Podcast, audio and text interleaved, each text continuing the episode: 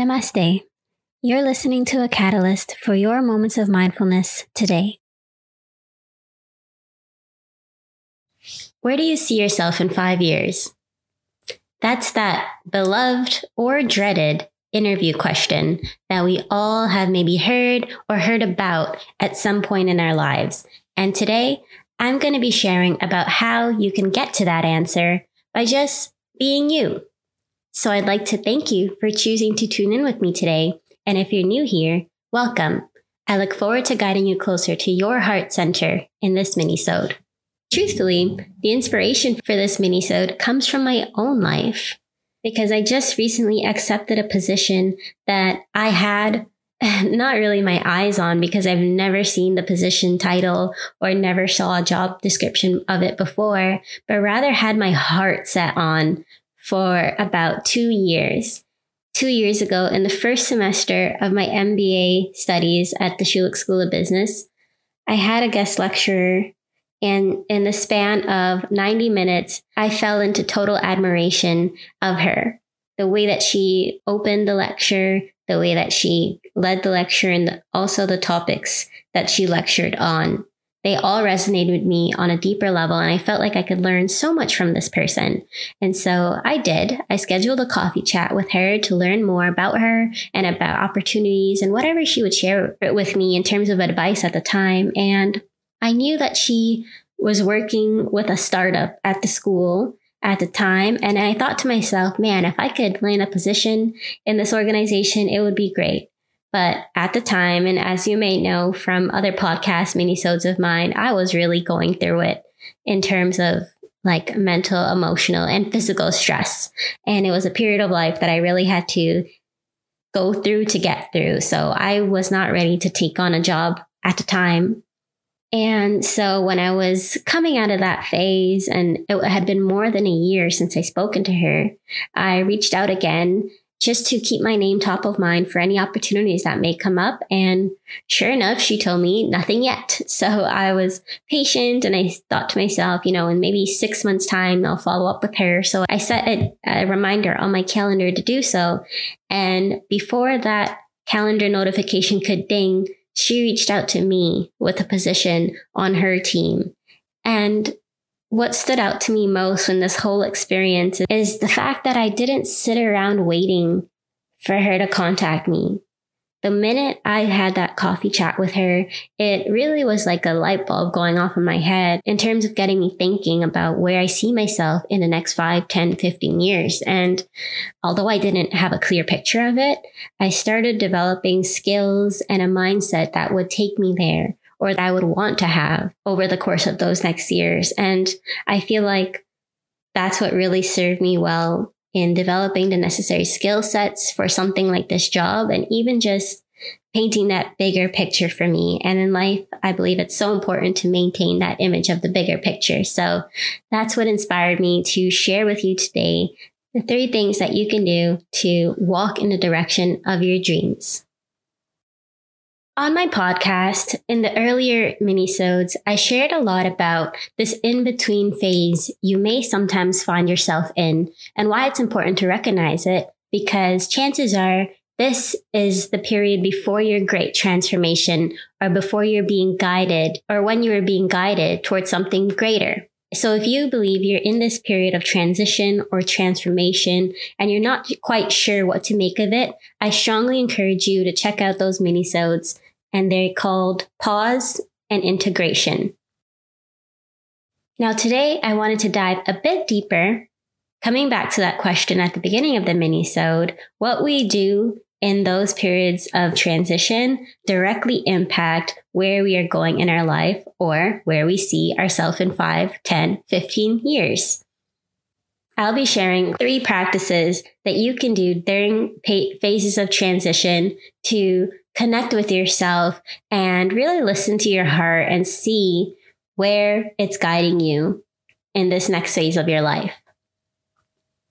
So, the first thing that you can do is pray.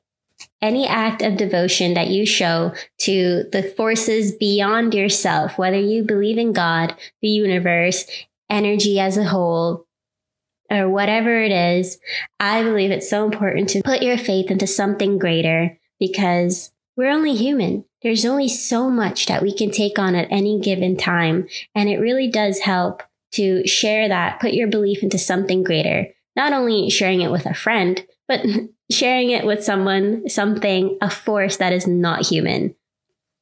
What this does is it also takes the pressure away to always achieve or to always acquire or to always be the next best thing because it allows you to know that you've trusted in something other than yourself and you can just relax and feel into what this moment is bringing you.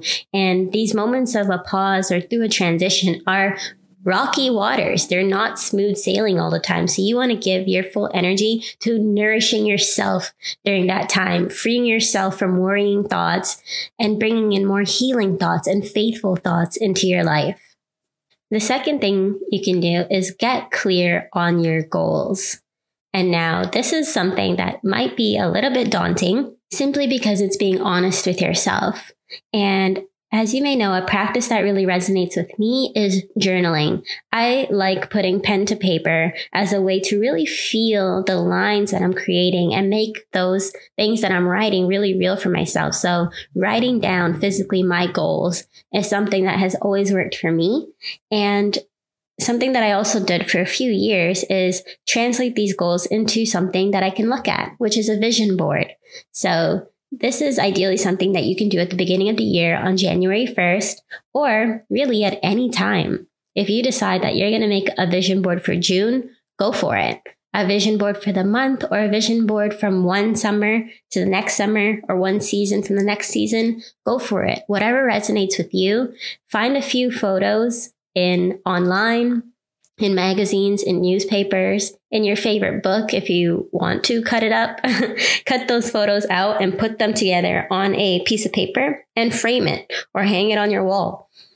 So that every day when you wake up, you have a visual representation of all that you would like to achieve or acquire or bring into your life in this next season. And when I use the word goals, a goal is significant to you. It doesn't have to make sense to anyone else. It's simply what you want to call into your life.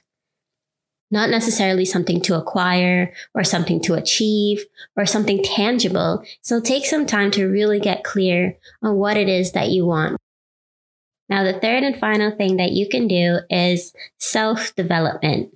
Now, this is a really blanket term and may also be a more trending term now because everyone is into self development, self improvement, and very few people actually know what that means because it's not only pouring a fancy looking smoothie into a glass or cutting people off or reading a self help book. It goes deeper than that. It is allowing that information or allowing these changes to take place in your body on a cellular level. So, in this instance here, I mean really tuning into yourself, listening to yourself, because in this phase, when you're looking to become more, it's so important to slow down and take the time and really ask yourself, where do I want to go from here? And when you get that answer, which which will be totally unique for you, you need to then develop yourself to create the capacity to receive what it is that you're asking for or receive information about where it is that you want to be next. These are all small steps to take when looking to answer those questions about where you want to be in the future, not answering to someone else, but even to yourself. Because, in my opinion, it's better to move slowly in the direction of your dreams than to rush into misalignment. So these practices of praying, writing down your goals, and developing yourself are all gradual processes that you may go through to acquire this knowledge about yourself and apply it when you're ready to make that next step in your life.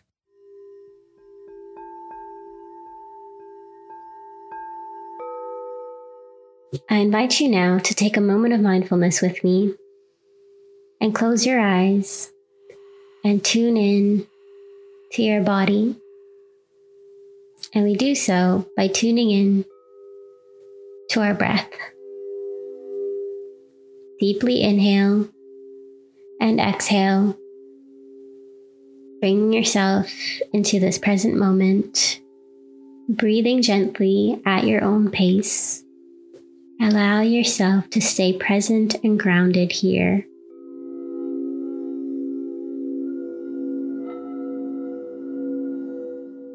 Notice any sensations in your body.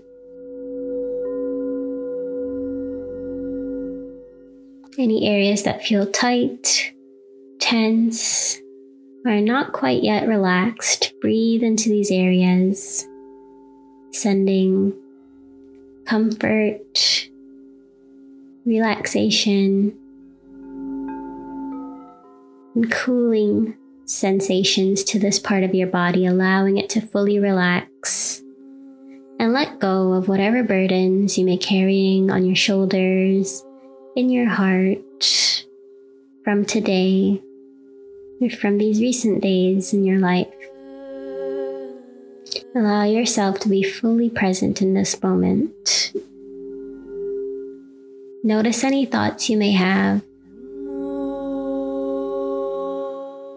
Become the observer of them. Just watch them go by. Notice and acknowledge that you are thinking right now. As the goal of meditation isn't to stop thinking or to eliminate these thoughts, but to rather become the observer of them. What thoughts are occupying your mind?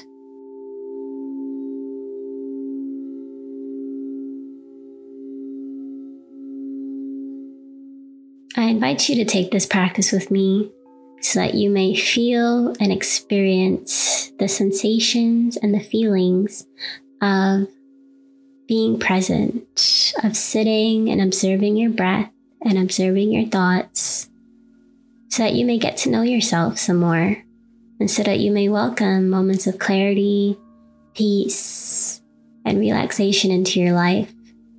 In moments like when you have to make a big decision. So, as you bring your awareness back to the present, opening your eyes slowly, remember that these moments, this practice is accessible to you at any time. Thank you for tuning in with me today. Namaste.